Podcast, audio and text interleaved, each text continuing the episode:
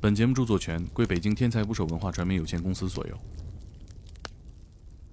到那儿之后又辗转，从驻马店又又坐坐一个车到县上，从县上到村儿，那院子还挺大的。他这个四个坑里埋了二十多具尸体，他怎么埋的？他那坑挖的很深了，他就就这个尸体底下又挖出了尸体嘛。他卧室里两个坑就很长，可以把人直接塞进去。尸体就躺在他脚边啊？对呀。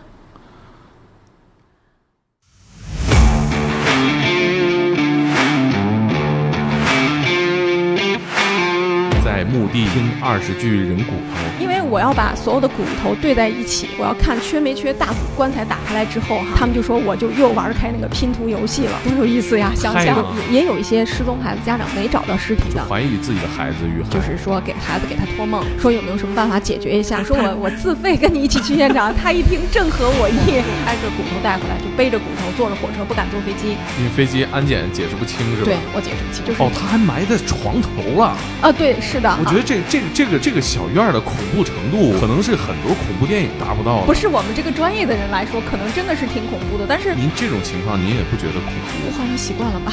拿了个小铁铲子，他挖挖挖挖一会儿就觉得很硬，再一挖就露出来人的肋骨。就四十来岁，吓得把那个那个铲子一放，然后自己就跑门站到一边就去吐去了，相当于从大腿根儿这儿折叠出来塞进去的一个，等于是把人对折了啊！对对，把人对折了，然后放进去，让你检查尸体。一会儿我们一开门，两具尸体，就那意思。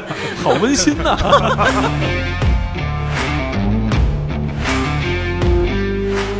请点击订阅我的播客，拜托了。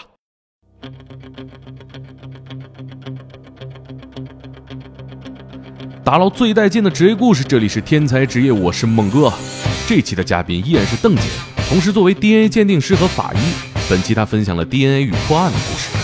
十六年前，她无意间卷入震惊中国的恐怖连环杀人案，以及远赴外地独自一人完成了一场二十具尸体的人骨拼图。我们一起来听吧。就是其实基因还能带来好多这个有意思的东西。对对对，它可能能发掘很多东西。我学法医的，我做 DNA 的梦想是希望我能够通过一滴血来勾勒这个犯罪分子的一个相貌。嗯，对吧？是。我就是我们现在的研究是就在往这个方向发展，但是路还很长。我们还希望把它圈定到地域，你就是北京这儿的，你就是那个宁夏的，你就是新疆的，你就是那个甘肃的，就是我们希望能够。到这一步，就是你长期生活在这个地方，但是现在目前这个数据还都就是。达不到这种程度，但是大家都在致力于进行这方面的研究嘛。公安进行这样的研究，我无非就是给通过一滴血给这个犯罪分子画个像。我基本上把你这个犯罪嫌疑人锁定在哪个位置上。最早我们是建一个，就是学习那个就英美的一些国家，我们建一个那个犯罪人群的 DNA 数据库。那个数据库就是是常染色体的 STR，就是无论男女，他只要犯罪人群，他的数据都入库。后来就就咱们国家开始建。Y 染色体的数据库就只给男的啊，所有男性的就是犯罪的或者有什么前科的，他的数据在库里。男女犯罪比例大概多少？肯定是男性高一些，但是具体的比例啊，我们嗯就是没有。然后他就通过这个外染色体破获了很多很多的积案，因为你看我一做 Y 跟这个数据库里比对，大概就会比对到我们是可能是同一父系的，就是。比如有一个强奸杀人案，他现场留留的斑迹一直没找到这个人，这个这个案子就恨不得过去十几二十年了。他跟这个入库的人一比对，哎，发现这跟他有一定的那个亲缘关系，然后就细枝末节去调查这个家系，找到他舅舅了，找到叔叔了，对对对，找到叔叔，再问，再找到这个找到那个，最后这案子就破了。就是外人，其实目前的 DNA 是已经能破获很多的积案了。呃，你有没有想过，比如说未来科学进步了？现在这套技术被推翻了，想过呀？嗯，你想象的这个推翻的程度有多大？就完全颠覆似的，完全颠覆似的。就是现在测的全全全是假的。就就比如说哈，比如说那个我们现在的鉴定结论，我们会说，综上所述的检测结果，STR 的检测结果，在排除了同卵。双胞胎的情和近亲的情况下，支持某某某是某某的生物学父亲。你看，我们给我们加了两个限定语，尤其是综合上述检测结果，也就是说，我目前的检测能力就这样。也许有一天，这个整个检测标记全变了，技术全部进步了，甚至可能是是本来鉴定出来是父子关系的，可能可能会不是。但是我目前的检测能力和条件就在这儿了。嗯嗯。我我觉得，如果真的有一天把这个东西都推翻了，灿烂的职业生涯岂不是也被推翻了？我觉得你那是杞人忧天了。我我我在想，您有没有就考虑过？因为这技术这个东西，对我们老百姓来说，我们太渺小了，我们无法去讨论它是不是是不是靠得住。因为零零五零六年的时候，就有一个朋友那个特别苦心的跟我讲，DNA 鉴定再过两年做完了，你干嘛？做完了，就对他说就没有人再做了嘛，就是那不会，那乱伦的事儿是不会提的。你看，你也会知道，他会有各种各样的需求，各种各样的需求。我说这个我都不担心，你担心什么哈？但就是其实亲子鉴定它只是一个技术手段，它是为了证明某些东西。你说我我这个行业这个不做了，我可能还有其他的技术手段或者其他的东西来替代我这个这个行业。虽然是一个小众，它都不会消失。也不会，也不会就凭空的没有。嗯嗯，这个行业还会以另外一种方式去维系下去，它还需要另外一种技术解决方式。即使 这有一天乱伦可能不需要这个解决，那因为牛打架的事儿可多了去了，是吧？对，还有狗咬人的事儿，狗咬人的事儿 多了去了。现在牛都能顶死人了，对吧？对，是不担心我这个职职业的问题。对，我觉得就是我刚才突然想到了一个看过一个案例，就是在澳大利亚，然后一家人是外国人来澳大利亚露营，然后呢，那个他们的小孩半夜就被这个。呃，动物叼走了，这是这个夫妻报警时候的声明。然后他们说是澳大利亚野狗干的这件事儿。嗯啊，因为澳大利亚这个大陆上野狗已经是最大的肉食动物了。嗯，这个大陆上不存在比澳大利亚野狗更强悍的肉食性动物。嗯，所以呢，推论是这样的，他们去找也没找到。后来呢，就是当时的法医行业对这个事儿的当时现有的技术去推测，说这个澳大利亚野狗做不到这个事儿。嗯。包括对他的这个车的这个检测等等等等，得出的结论是这个夫妻在说谎，哦，在他这个车里检测出了血迹。嗯嗯，就说后来当时他那个鉴定说，为什么说车里面都是血呢？因为当时的技术就停留在说我只能检测出来这些东西发光怎么样的。其实那，就是一个汽车内部的涂料。嗯嗯，当时也是经过了好几年技术进步才去推翻这个结果，等于说对这家人来说就是一个几乎是灭顶之灾的一个结论。对，是是人血还是其他动物血？现在的技术都是可以分开的。对，然后当时就是法医法医的这个鉴定手段还没有那么发达的时候，就还测嘛，说我找了一个澳大利亚野狗在这咬这衣服，我看齿痕对不对得上。嗯嗯。那这个其实就就就很值得商榷嘛。对，是，呃，你看这种情况是有的，就是大概在十几年前，我们还在用那个国外的试剂盒，当年没有国产试剂盒的时候，只有两家美国公司的试剂盒，他们只有一共这个试剂盒只有十六个基因座，就去掉一个性别的基因性别位点的话，它有十五个基因座。它十五个基因座可能，比如说对于英国几千万人口，对于一些欧洲国家几千万人口的，它可能这十几个基因座就足够了。嗯。但是呢，它其中要包含十三个 CODES 系统，这个系统就是类似于我们国家之间互认，就是我们谁的盒子都必须含有这十三个。另外，你可以增加两个，增加几个。但是当时因为技术条件的限制，它就十十五个基因座。我们就听听到过一个案子，就是海南那边的。他开始用这家公司的十五个盒子基因做，一家三口，他做出来是支持父母子关系的哈。结果呢，两年之后这家要移民，他换了，因为他的盒子换了，因为供货商换了，他又换成另外一家试剂盒，换成另外一家试剂盒了。换成这个试剂盒之后呢，这个孩子跟这个父亲有两个位点不一致，就是呃，就有可能会排除，但是也有可能突变。因为当时没有其他的盒子嘛，就找到国内用用国内还在用的引染的方法去做，一做完这个孩子不是他的，结果就推翻了。对，你说这同一家鉴定机构，就是同样的一家三口人，突然间之前是一个支持的结论，是因为他们要报户口或者干嘛，两年之后要移民了，发现这个孩子不是他的，你说怎么解释？嗯。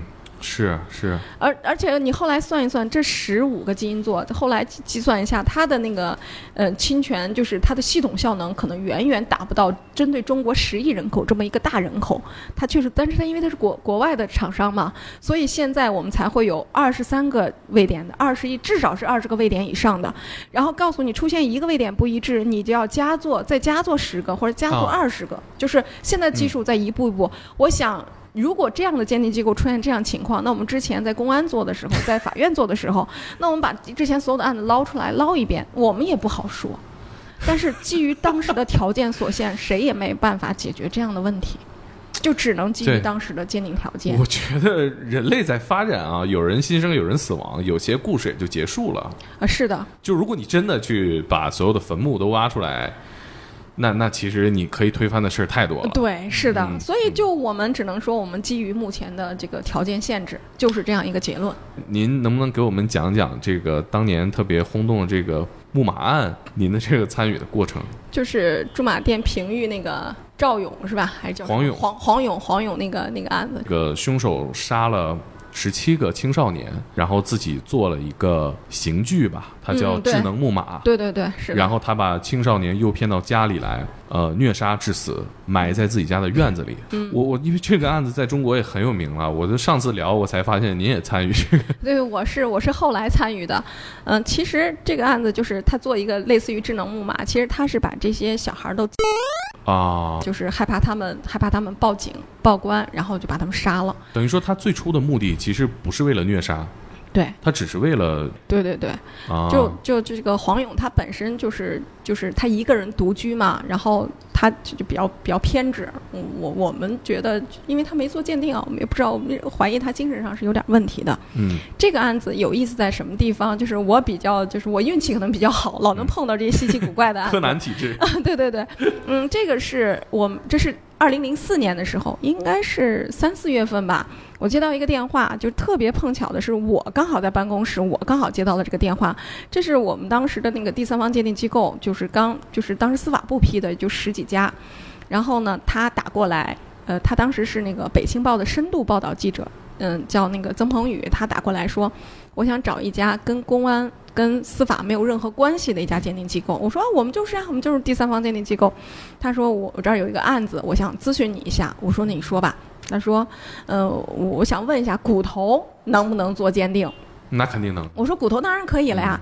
他说那个就是骨头大概有一两年的时间了，说那个想做个鉴定。我说可以。我说那你在哪儿？那骨头在哪儿啊？他说不在不在北京，在河南。我说那你怎么拿回来？我说我估计你坐飞机肯定是回不来，坐火车，我觉得安检你拿一堆人骨头可能会有问题。哎，这个他如果不说的话，也不会会查出来的，那个那个 X 光机一定会查出来的。啊，就看出是骨头。对对对，就正常人谁会带猪骨头啊，对吧？对对对，就是、哦而且那骨头跟猪骨头还不一样，还是不新鲜的，对吗？啊啊啊！对，我说你你怎么弄出来？然后他大概就给我讲了一下，他说，嗯、就是你知不知道当年那就是去年那个平玉杀人案？我说我知道，我看过这个案子。他说，嗯，那个当年他就是进到现场里的深度报道记者，他说当年就进不去。这个案子已经过去这么久了啊，就是所有的这个什么，我觉得都应该过去了。当时是呃，黄勇已经被抓起来了，是执行死刑了吗？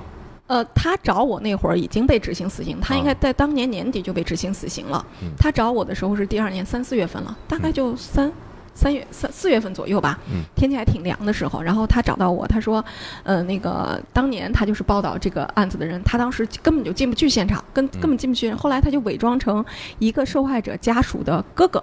嗯受害者的家属，他进了现场了，然后大概看了一下现场的情况。他说，后来呢，就是因为这对受害的那个就是家长们就聚集在一起嘛，就他调查了解了很多情况，说到了今年呢，其中的有些家长就给他打电话，说他们做梦梦见孩子给他们托梦了，说他啊们说、说有的孩子还在那个那个屋子里待着，说还在那儿还在那儿，就家长就觉得，嗯，就是当年就是说是挖出那么多具尸体之后，说 DNA 没想到，因为骨骼的 DNA 它做起来是前期处理都很麻烦，它需要一定时间的。他说我记得您上次提到要磨，啊，对，要把它清洗干净，嗯，要研磨哎，。它这个能保存多少年的骨头还能测最长？我们做过最长的五十年，我们都做出来过骨骼，就是埋埋起来的骨头。哦所以他这个当时是没问题的。啊，没问题，肯定能做出来。但是他觉得这个做的过程时间很长，很很短就做出来了。嗯有的家长就觉得那个，还有的是没找到，有、啊也也有一些失踪孩子家长没找到尸体的。怀疑自己的孩子遇害，对对对，说怀疑遇害，但是失踪了嘛，就没找着，就是就是说给孩子给他托梦，说要找这些家长们就找找到他，说有没有什么办法解决一下，他们能不能他们在现场捡了一些这个碎骨头，说捡了一些骨头，问他说现场还有个还有一把生锈了的菜刀，说能不能做鉴定？就是他们现场保护的也太不得当了。因为那个那个那个相当于一个小院儿，它已经废弃了，就没人管，相当于谁都可以去。你想，黄勇死了，那个那个院儿嗯就是一个废弃的小院儿，也废弃了几个月了，就家长在那儿找到的东西。可是这种菜刀一类的东西，我觉得以现在的凶器吧，我我们后来挖出的那具尸体，肯定不是用菜刀，那个哦是凶器，菜刀可能不是凶器，都或者他就是把这孩子勒死了或者干嘛了哈，嗯嗯这种情况，然后就现场有那个废弃的菜刀，嗯然后。嗯，他就给我讲了一下，我挺感兴趣的。我说这样子，我跟你一起去现场吧。我说我我自费跟你一起去现场。他一听正合我意，没想到这么事儿的一个人那那年您是刚做这个 DNA 鉴定，刚从法医的一线岗位退下来，啊，对，就是刚辞职不到两年是不是寄养？啊，是应该是应该是就是心里蠢蠢欲动，心里蠢蠢欲动的你之。前得到这个案子的信息还是从新闻上？啊对，新闻上看到这你自己有没有？想过 想想去看看？因因为这个案子离离我我刚辞职不太久，我对这个案子挺感兴趣的。但是新闻报道，它毕竟是作为一个法医想知道的很多细节，它没有。我嗯确实是对这个案子充满了好奇，充满了好奇。然后我说我跟你，我自费跟你去。然后我记得特别清楚，我们俩就买的那个北京到驻马店的卧铺，然后去了，然后聊了一路。我们俩是是差不多同龄嘛，他比我小两三岁，然后我们聊得挺投机的。到那儿之后又辗转，从驻马店又又坐坐一个车到县上，从嗯线上到黄勇那个村儿。嗯到村儿里时候，我们坐的是那种小小面的的那种东西，坐了个小面的，然后。聊着聊着，都看，因为我们还接了一个就是家长嘛，啊，接了个家长呃在那儿，然后聊的时候，那个开车开小面的的这个人，呃，特别巧的说，我我说我跟黄勇还在一个看守所里待过，一间房间里待过，哎，你们没害怕这个司机？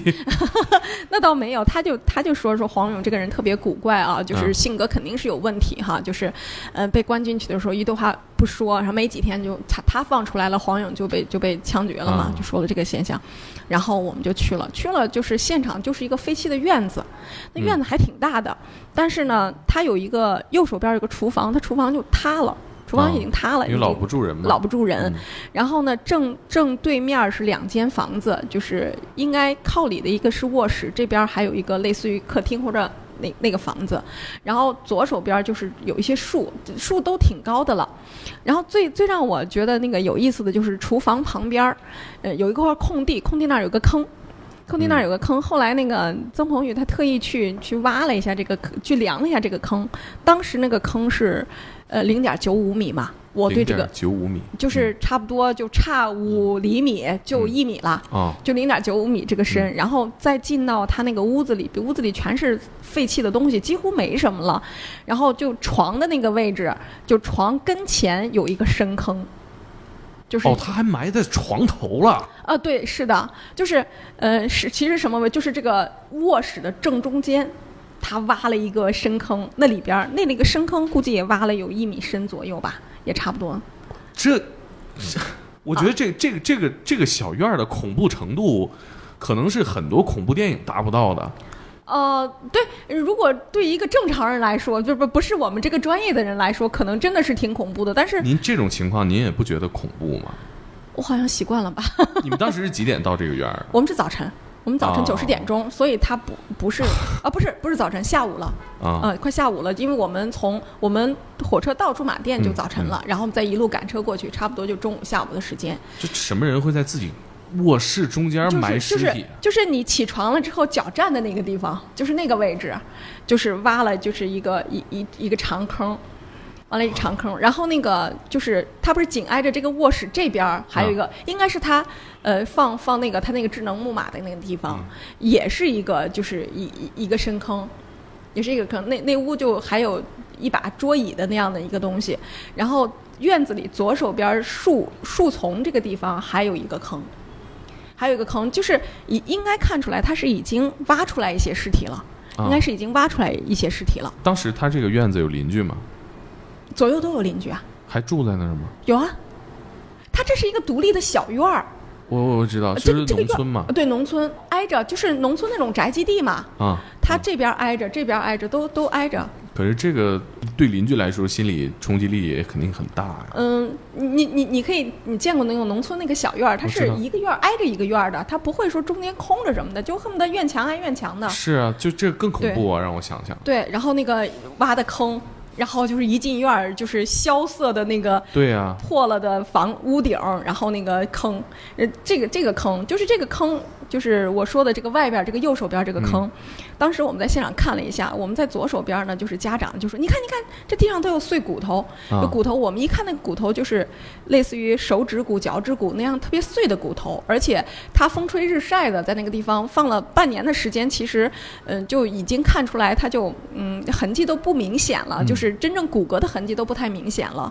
然后有一把废弃的菜刀，然后家长自己兜里还兜了一兜的那个碎骨头他。自己在这儿捡的吗。对他自己在那儿捡的，他就说他在那儿捡的，然后打开来之后我都看了一下，嗯，要么就是一些就是比如说骨骨头的那个就是骨松脂比较多的地方，我说这些其实做实验都不太好做哈。他说那怎么办呀？我我们就想做，我说而且你要按骨头一块儿一块儿骨头做，因为不能确定你这是一个人的骨头还是好多人的骨头对哈，我们就得一块儿一块儿做。我说一块儿做成本太高了，你就负担，我觉得对你们来说负担太重，而且也不一定做出来是是谁的孩子。对，然后那个那家长就不甘心，他就他手里拿了个小铁铲子，他就在那个 他就在那个那个左呃右手边厨房门口这个坑里就挖，他挖挖挖挖一会儿就觉得很硬，他挖不动，那土嘛应该嗯比较容易是。挖，那个土看着还挺潮湿，而且这块土看着跟其他地方土颜色都不太一样，他就挖。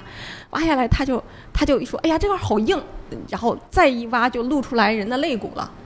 就直接肋骨，就胸骨的肋骨，然后这个这个这是这是个爸爸呀，就四十来岁，吓得把那个那个铲子一放，然后自己旁边站到一边就去吐去了。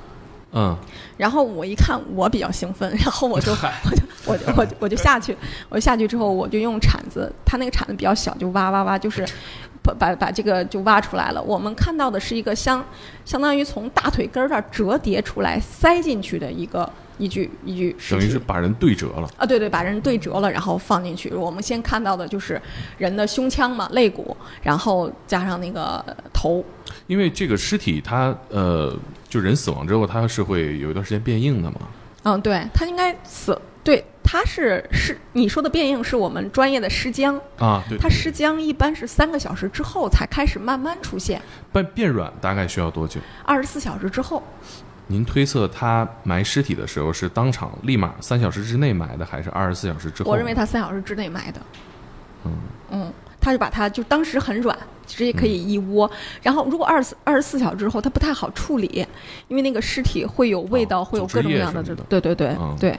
然后我们认为他是当时就把它就那么折了一下，就直接摁进去，摁到那其实你算上这个挖坑的时间，他处理这个是嗯几乎没有怎么犹豫。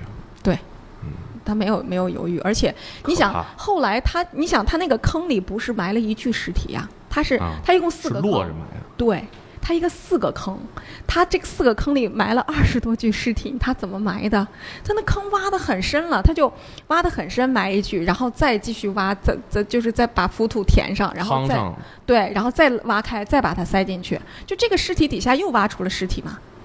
而且其实他把人折叠这个细节让我觉得这异常恐怖。他就是我不想挖太大的坑了，我觉得这么大就可以了。对他就是通过效率考虑把把人折叠了放在里面。但是他卧室的坑比较长，哦，他卧室的坑是那种长的。就是横躺的。对他可能因为卧室嘛，他那个房门一关，别人可能看不到什么，因为他院子里挖的时候，他就得晚上挖，而且啊，尽量是挖的小，不被人发现比较好。他卧室里那两个坑就很长，可以把人直接塞进去。那他尸体就躺在他脚边儿啊，对呀、这也太可怕了。这哎，那那您什么情况下才会觉得恐怖呢？什么情况下？您有恐怖这个感觉吗？有啊，这种都没没有觉得恐怖吗？未知的东西最恐怖啊！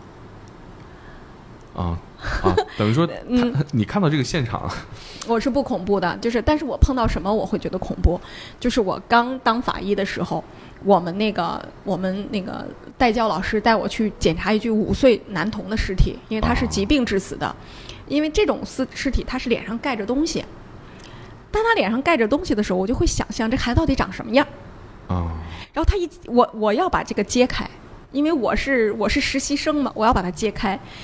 我在揭之前一定会想他长什么样，我在揭开之后，他跟我想的一定不一样，我就会心里一激灵。啊，这这我感觉我能接受。我也觉得没没什么恐怖。对，但是我我我就碰到这样，还有一次我觉得恐，我就两次就是当法医期间觉得恐怖的时候，这是第一次，我一记忆犹深。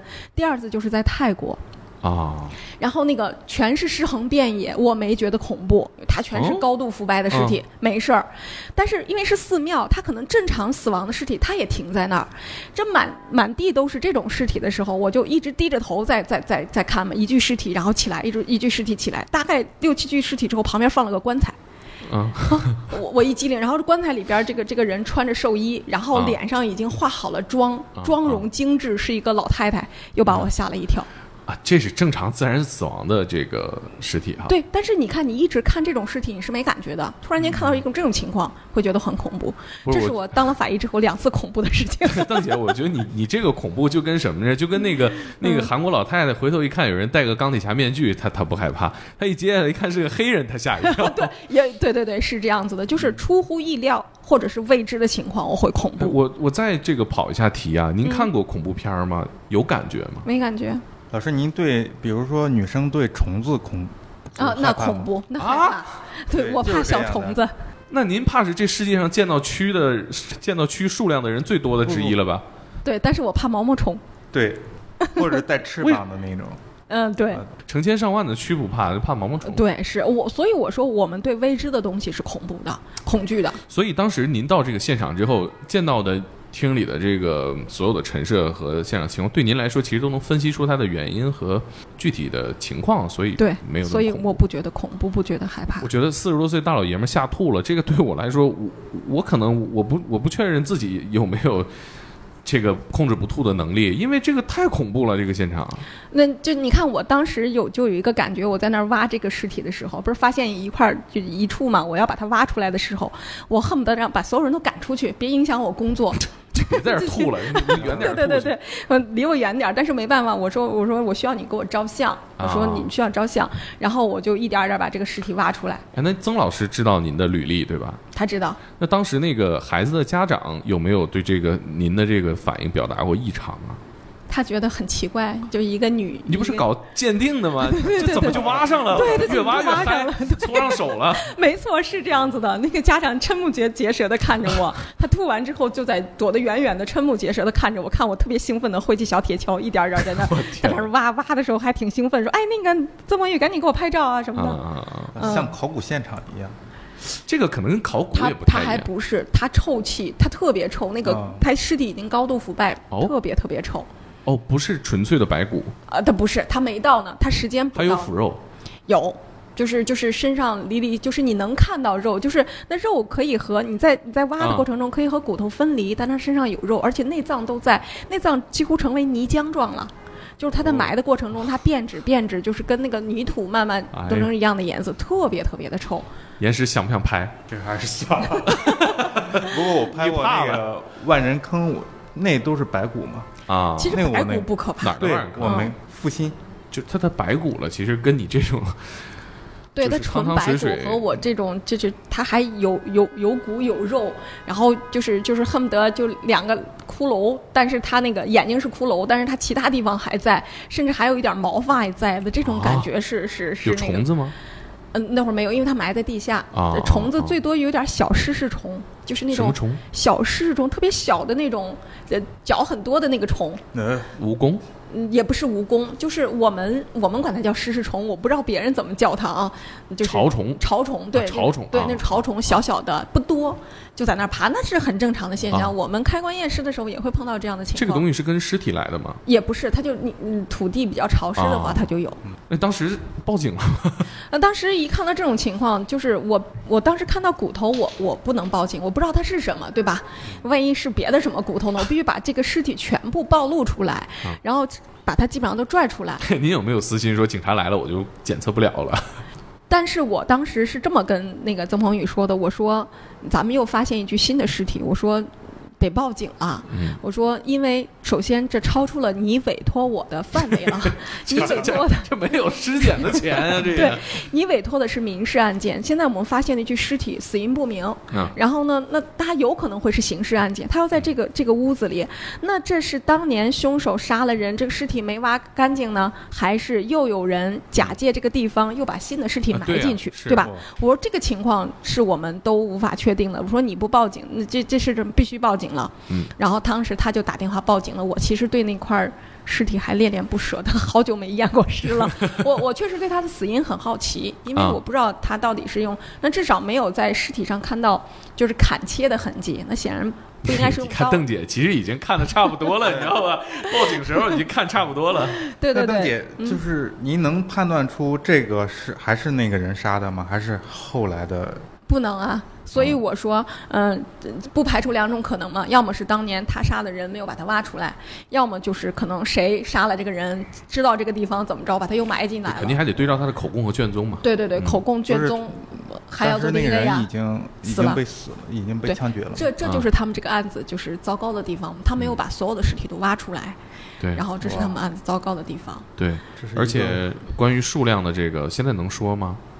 可以，我觉得现在应该能说了吧？就是我觉得就是当事人已经可能都不在其位了吧？对啊，就是实际的数量是大于公布数量。对对对，是的。当时我们报完案之后，我俩在现场又等了一会儿，想着等着警察来了。我们作为第一发现人，肯定警察要问笔录啊什么的。那你们两个讨论这些的时候，嗯家长是什么状态？在等警察的过程中家长特别焦虑啊，家长四处打电话，就后来又聚集了好多家长过去。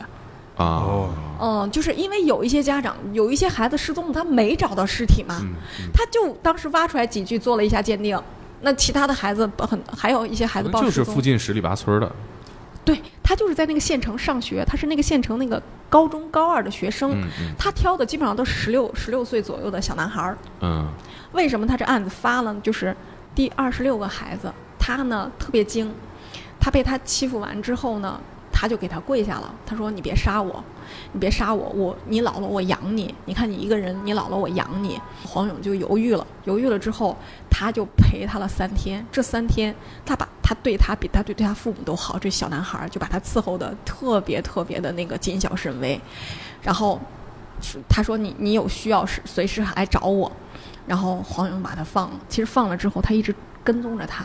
这小孩回家之后三天都没出门，他想着你第一件事情不得报警啊？对，谁知道这小孩三天都没出门，不知道跟家里人商了什么。然后等到黄勇真的觉得这小孩没有危险的时候，这小孩第五天报的警，这个案子才发。而且是这小孩把当时的警察带到这个屋子的。哦，他不仅机智，而且勇敢。对，但是他骗的这些孩子呢，都是学习不好的，就是就在网吧嘛。对，在网吧、网吧骗的这些啊，孩子。那您看到那个所谓的智能木马长什么样了那已经拆了，零零散散的在那儿丢着，啊？就是就是横七竖八的一些一些木头杠子什么的，嗯我们不知道它原先长。等警，察的时候，你们是不是屋里面基本都看 了？对我们大概就看看了一下，我们看了一下，然后这那个家长就在打电话，就后来就聚集很多家长。后来那个曾鹏宇就跟我说：“咱俩走吧，咱俩再不走，可能会碰到我去年的情景，就是把我们围在这儿，我们走不了了。”啊，就怕把我们围在那里边走不了了，就是万一警察再把我们叫回做笔录可以，别把我们真的拘回去三天啊！对呀、那我们不划算，嗯我们就走了。就是等我们赶到那个就是就是那个驻马店的时候，我们嗯听到这边的家长、去的家长又在这边的坑里挖出来一具尸体。啊，就是就是挖了这边，这家长还不干，吐完那个家长又去这边挖，就是他就到处坑里到处挖。后来那个曾鹏宇去特意去量了一下那个坑哈，就是，嗯、就是当时开挖的时候是零点九五米嘛，嗯，再往下又挖了五公分，一米左右的时候就挖出了我当时现场挖出的那具尸体。其实就说你如果再往下再加一一就几铲子的事儿，对，嗯就一铲子深一点儿，你可嗯能都能挖到东西。就是可能距离真相很近的这一步就对，没有人再往前走没有做到。其实你说这是谁的失职？也是法医的失职，也是我们刑警队的失职，是吧？对，你你你至少应该再再做多做一点，能多做一点就再多做一点，因为毕竟还有那么多家长呢。你怎么能让一个案情无关的人在案发现场捡出这么多人骨头呢？嗯，是的，扫出来很多人骨头，一堆儿一堆儿的。就是我看到的时候，这已经是这这几年的事儿了嘛，它是十七具，最终。其实应该说，他最初挖挖出来的多少具，后来又挖出来十七具尸体，一共应该是二十五具尸体。啊，嗯，就是要把那我们当时就问我们的意见嘛，就是问，因为曾鹏宇毕竟他是记者嘛，他说你们应该来个挖掘机，把这个院子全翻一遍，否则你真的不不确定哪天一二十年之后，你再在这院子里再发现尸体，你再找给谁呀、嗯对吗？？你就应该深挖，把所有可能的尸体再再挖一遍。对啊，就是我觉得至少是黄勇一个人的挖掘能力的极限吧。嗯，你要开挖到这个程度吗？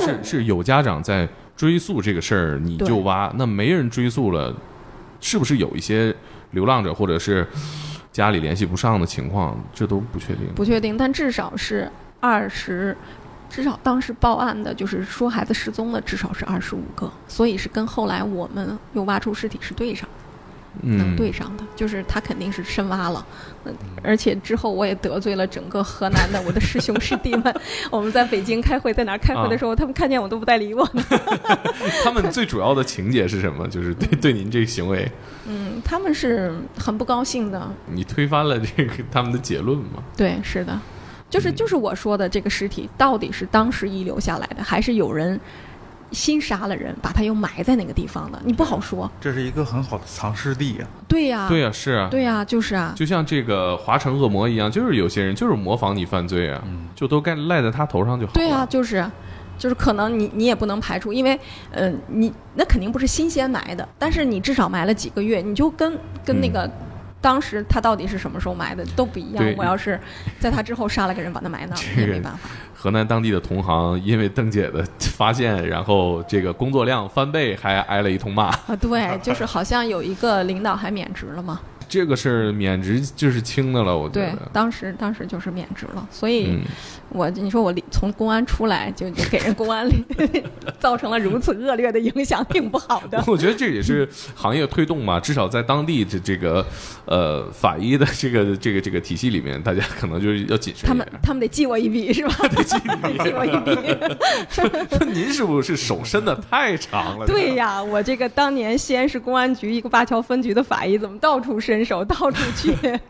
自己的这个好奇心也好啊，还是说对于这个凶案或者说尸体的异常的兴奋度也好，到底是什么原因让您觉得在法医这个东西你能干的又兴奋又好？我们当年是包分配的，然后那个别人呢可能是爱一行才去干这一行，比如说我选专业是我喜欢的，啊我就去干这个。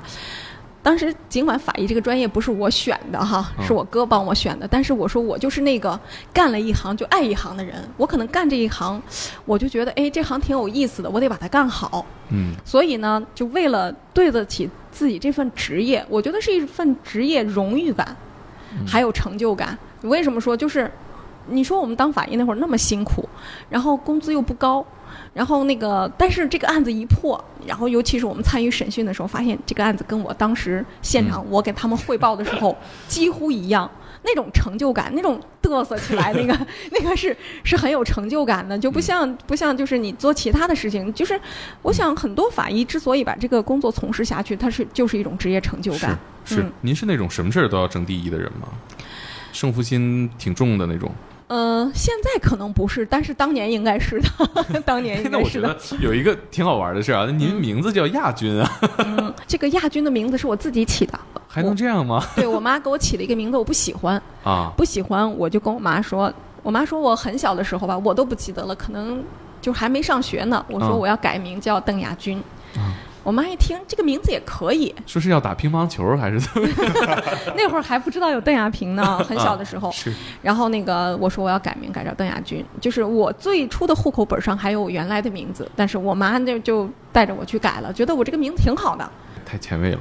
啊，她就带我去改了。谁会让自己这么小的孩子决定自己的名字呢？对，当时我就比较有这个特权，然后就就把这个名字改了，因为我有三个哥哥，可能我相对比较受宠一些，我这个啊名字呢又觉得大家都觉得又都觉得不错，嗯然后就就改了。这个不错，指的是父母我三哥的名字叫邓庸军，我跟他押韵。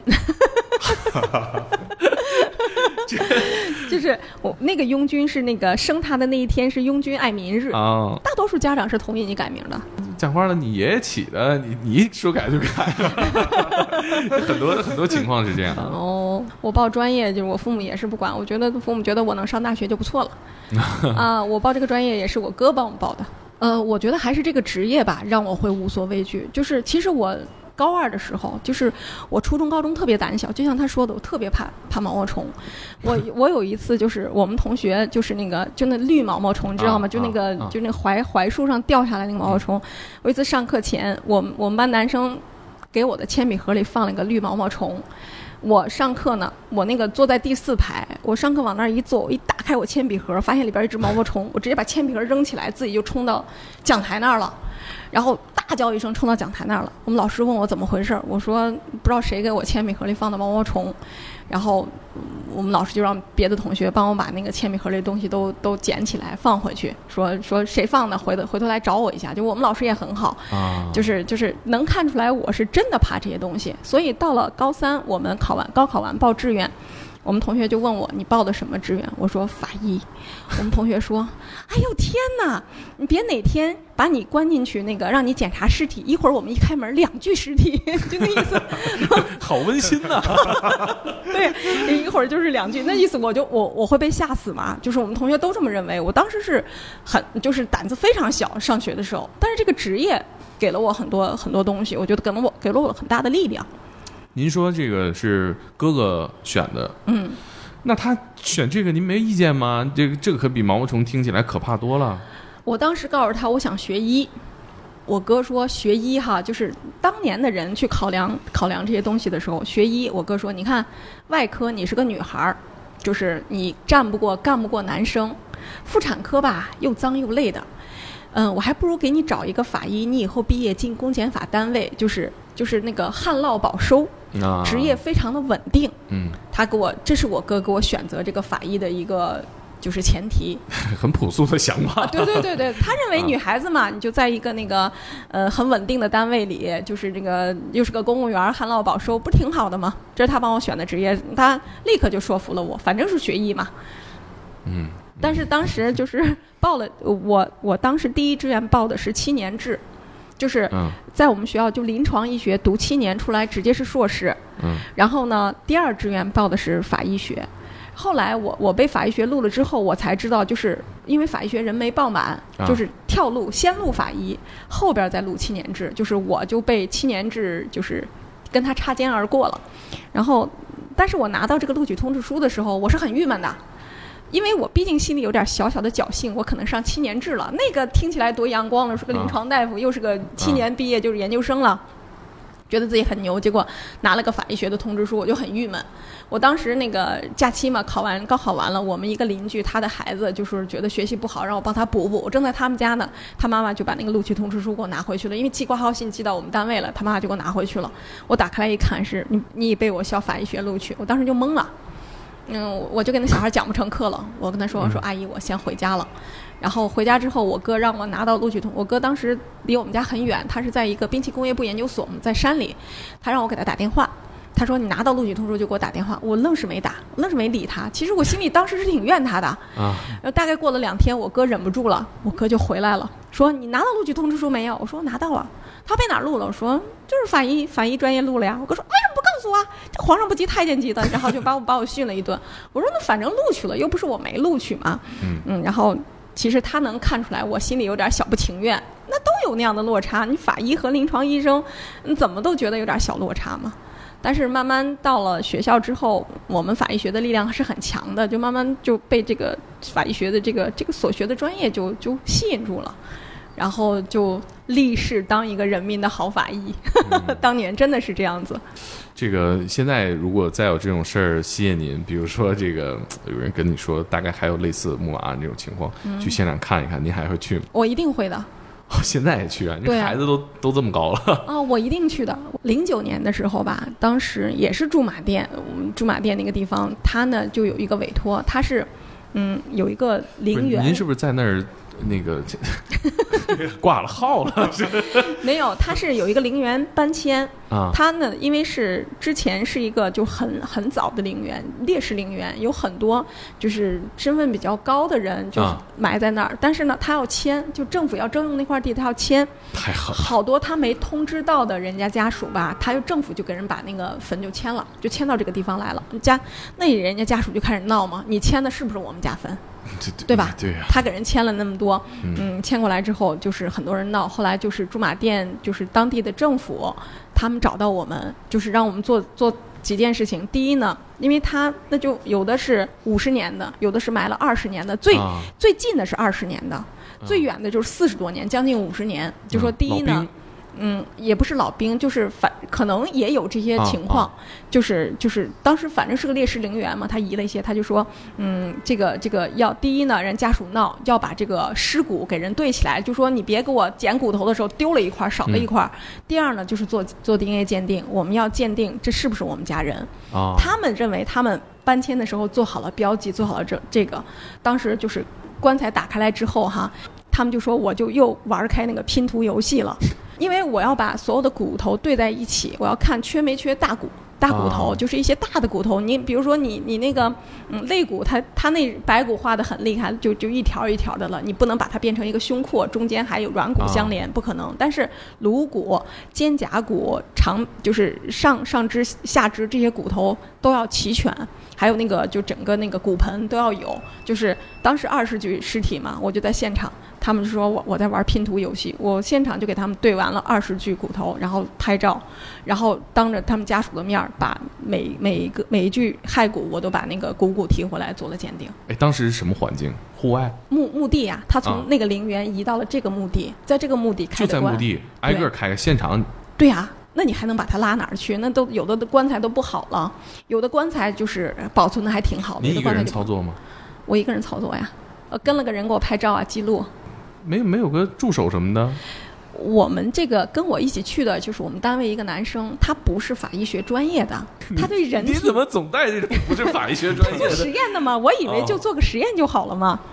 没想到意外收获。对，，没想到还要就是要首先要拼骨，当时只是说取了这些骨头做鉴定，到了那个地方，家属就要求先把骨头给我拼起来，哇我要看到一个完整的人形。当时我我们一个同事给我记录，然后我当时我老公休假在家，我让啊他去给我那个拍照，现场啊，拍照。也一起去了。对，因为驻马，我说驻马店这个听说民风比较彪悍，我说陪我去吧。说我上次来打个黑车，也是刚和这个重刑犯关完，咱也不知道他俩怎么分到一个监舍的。对呀、我说我还是有点恐惧的。我说你陪我去吧，就是我们三个人去哦，您先生我记得说是武警是吧？对对对，他当时那个休假在家嘛，他就陪我去了，然后那个现场就就我干活，我拼图，然后我取东西。哇，这个一个一个女生在墓地拼二十具人骨头，嗯，多有意思呀！想想太炸裂了，这个你不会觉得恐怖吧？几点？也是白天了，呃，当时人也比较多，呃，对，有有家属在旁边看，大家有没有议论说这个姑娘 怎么这么彪悍？嗯。到处都是这样的声音我已经习惯了。他们说太厉害了，就一个人就就往那儿一蹲，因为墓地里你为了好操作，你没办法穿大褂嘛，就把手套啊戴好，就在那现场什么。季节是？嗯，刚过完年，哦我记得是就是当时我们回来的时候，就是返京大潮，就是啊春运，春运的返京大潮，就刚过完年吧。还很萧瑟吧？现场这个对对啊、对，墓地嘛啊，，而且是他们新的墓地，就是迁新迁的墓地，现场就是土啊、土地啊当，时晴天阴天，反正没太阳。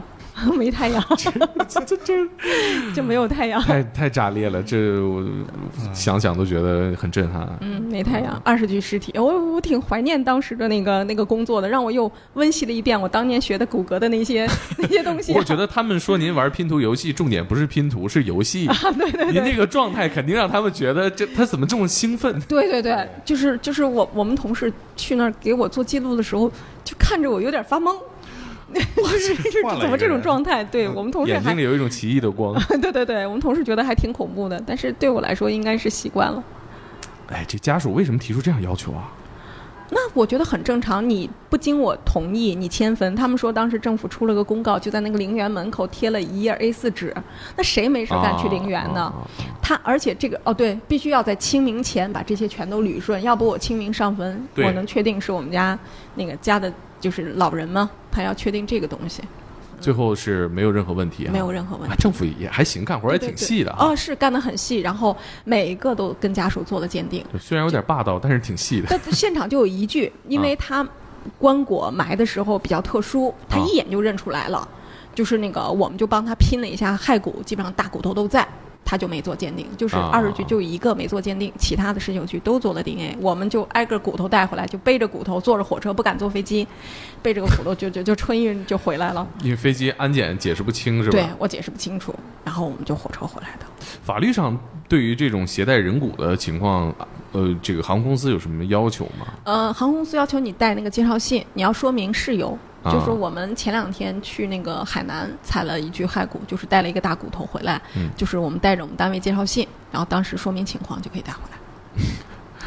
邓姐太厉害了，我觉得这个 开关拼骨头，这这这这这种需求，他很少。我敢说，我们可能是唯一的一家。他们是因为呃知道您比较有名才去找的您，还是说就是机缘巧合呀？我当时政府找到我们也是说，只是是上网搜到之后，跟我们司法局核实了一下，然后就确认一下，就找到了我们，也比较巧吧？我觉得有一点巧的巧合的意味。不是熟人介绍，或者说慕名而来，不是，就比较巧，就是我总能碰到这样的巧事儿。还是柯南体质。对对对，总能碰到这样的巧事儿。那个您先生这这一次的行程是他第一次跟您就近距离的工作上的，就对近距离观察您工作。对。第一次也是唯一的一次，也是唯一的 唯一的一次听说。后面对后面不会再参与了，对对对，后面不会再参与了。就您忙，忙完再说。是的。他有没有什么新的认知，或者是跟您表达一个什么感受？他他他当时看完之后，他回来跟我们朋友讲说：“我本来觉得那是一件特别恶心、特别艰难的事儿，后来觉得邓亚军玩的挺好玩的，挺嗨的，我也就跟着嗨了。”他也不怕尸体和骨头是吧？他是反恐特警。所以他们是应过应该经受过，他们要求他们不怕，对残酷训练的啊，对。你们的孩子是不是也会耳濡目染，是一个没有什么恐惧的人呢？哦，我我们家儿子胆子特别小，就上楼上不开灯，他就一定要求你跟他上去，但是。从他两岁开始，他最喜欢听的故事就是埃及木乃伊的故事。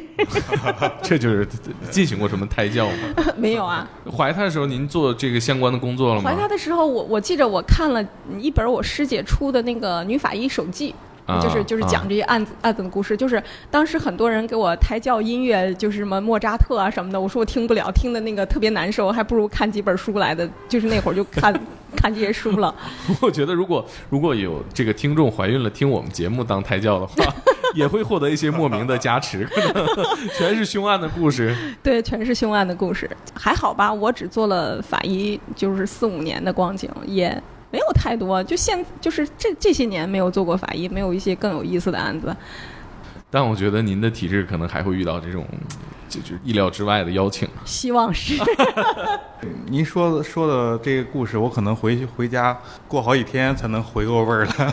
就是你反射弧比较慢。啊，对。然后回家之后，哇，把我把我把我吓吓到了。你都别过年了，就哎呀，那个房间好可怕。对呀，就我我想问的是，我们能能拍吗？他还是就就像就像说泰国海啸的那个画面，你真的再也拍不到了。对。就是我这个公号被封了嘛？你想，这可一定是因为那些照片太太过那什么了。我回头发你看。我我我为什么能够评上那个中共十七大代表？就是嗯我把这个照片就放在那个中国科学院的那个我自己做的幻灯，我就跟他们讲的时候，包括我们的院长陆院长就就看成这样子了。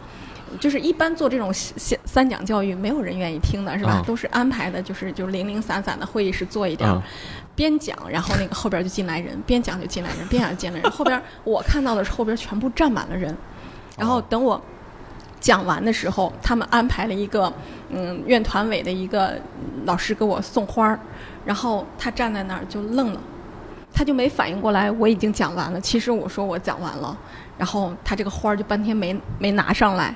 然后我我自己在台上站的就很尴尬，我知道有这样一个程序、啊啊是吧？你要给我献花儿，但你再不送我下去了。啊，对啊，你不送我就下来，我这样下来的时候，他才反应过来，啊把把花送上来。就是，嗯，就是，所以当时选那个时下代表的时候，所有人不知道我叫什么名字，但是就打电话问院党委，我就要投，我就要选他。啊，就是因为听了我那个那个报告，就是就是那些炸裂的照片，我觉得现场肯定有人玩手机了，快来吧！电视上不能播的是正经的。对，就是其实确实是挺那个什么，挺震撼的。哎呦，还有一个最后一个问题啊，想跟您交流一下，就是我看您经常上那个大王小王的节目之前，嗯嗯，是他们有一个环节是现场公布这个认亲的 DNA 鉴定结果，对，这个工作您喜欢吗？爽吗？嗯，我太不喜欢了。哦，我太不喜欢了。为什么？大王小王就有一次肯定的结果，其他全都是排除的。就现实，呃据您了解是确实也是就这么不好找，对吧？对，嗯，就是就是他们每次有案子，因为我跟王芳他们很熟嘛，他们嗯有案子就会找我。嗯他们一找我的时候，我就很头疼。后来那个王维念他说嗯我、我最不愿意看见你来了，你来就没有全。场哭嗯，对你来就没有一次肯定的结果，结果就他那次说我的那次是个肯定的，啊。就是个肯定的结果。呃，有一个美国的综艺啊，在美国好像得做了有将近二十年了，是一个王牌的综艺。嗯，他干嘛呢？他是个脱口秀。嗯，他就是现场去解决这些抚养问题，就很多其实主要是黑人啊。这个这个节目的争议点也在这儿，就很多黑人他其实就是。可能就是一夜情啊，然后就生孩子，因为在美国，你这个抚养权的问题是需要打官司来解决的嘛，这是跟你的生活是息息相关的。对然后这个男的一一一家和女的一家就是节目现场撕逼 battle，嗯嗯然后呢，在他们都把自己的故事讲完的时候，主持人公布这个男的是不是孩儿他爹。嗯嗯嗯然后这个节目为什么长红啊？就是他非常炸裂，因为美国人他是性格非常外放的那种嗯，，对，他公布完了之后，他不会像中国寻亲这样的，就是说大家抱头痛哭啊、喜极而泣啊，或者是现场就跳起舞来了，就是音乐就很嗨，然后那个 大家最愿意看的就是这个女孩儿，整期节目都在控诉这个渣男，这个这个不讲究。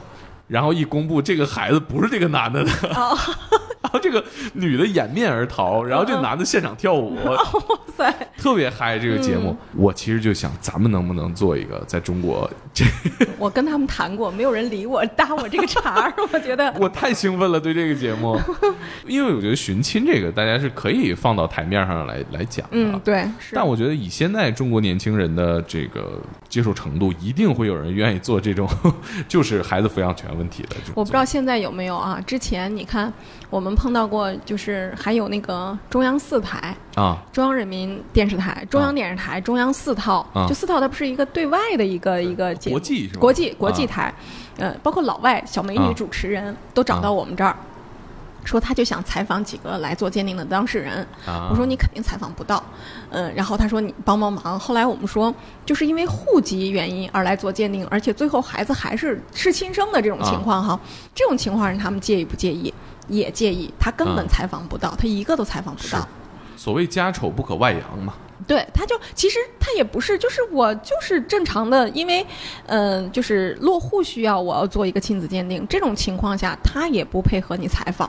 我觉得嗯每个人都有不同的心理状态，嗯，就是就是可能他这会儿这么想，然后你媒体一来一问他，他又会那样想，嗯，他不愿意就是暴露自己。我觉得你这个节目推后十年可能有希望，目前来说可能性不太大。啊，那您这个后来是大王小王他们那儿不不做这个套路的节目了是吧？做呀，一直在做，还在做对他这种寻亲的不多，啊呃，他不太多。碰是吧？对他碰，因为他各种各样的情感类的节目啊，嗯那您现在还固定会去吗？会去。我前一阵儿疫情期间，不是疫情期间，大概六七月份儿我去过一次，就讲了一个，就是就是抖音上有个网红，啊就是他捡了一个脑瘫的孩子，啊，他一直在养，就是就是他为这个孩子治病已经花了一百多万了，家里是倾家荡产。这这个女的，抖音上就有人说说她故意买来一个这样的孩子，嗯就或者是自己拿自己的孩子故意出丑，为了就是吸引流量啊、啊这样那样子的。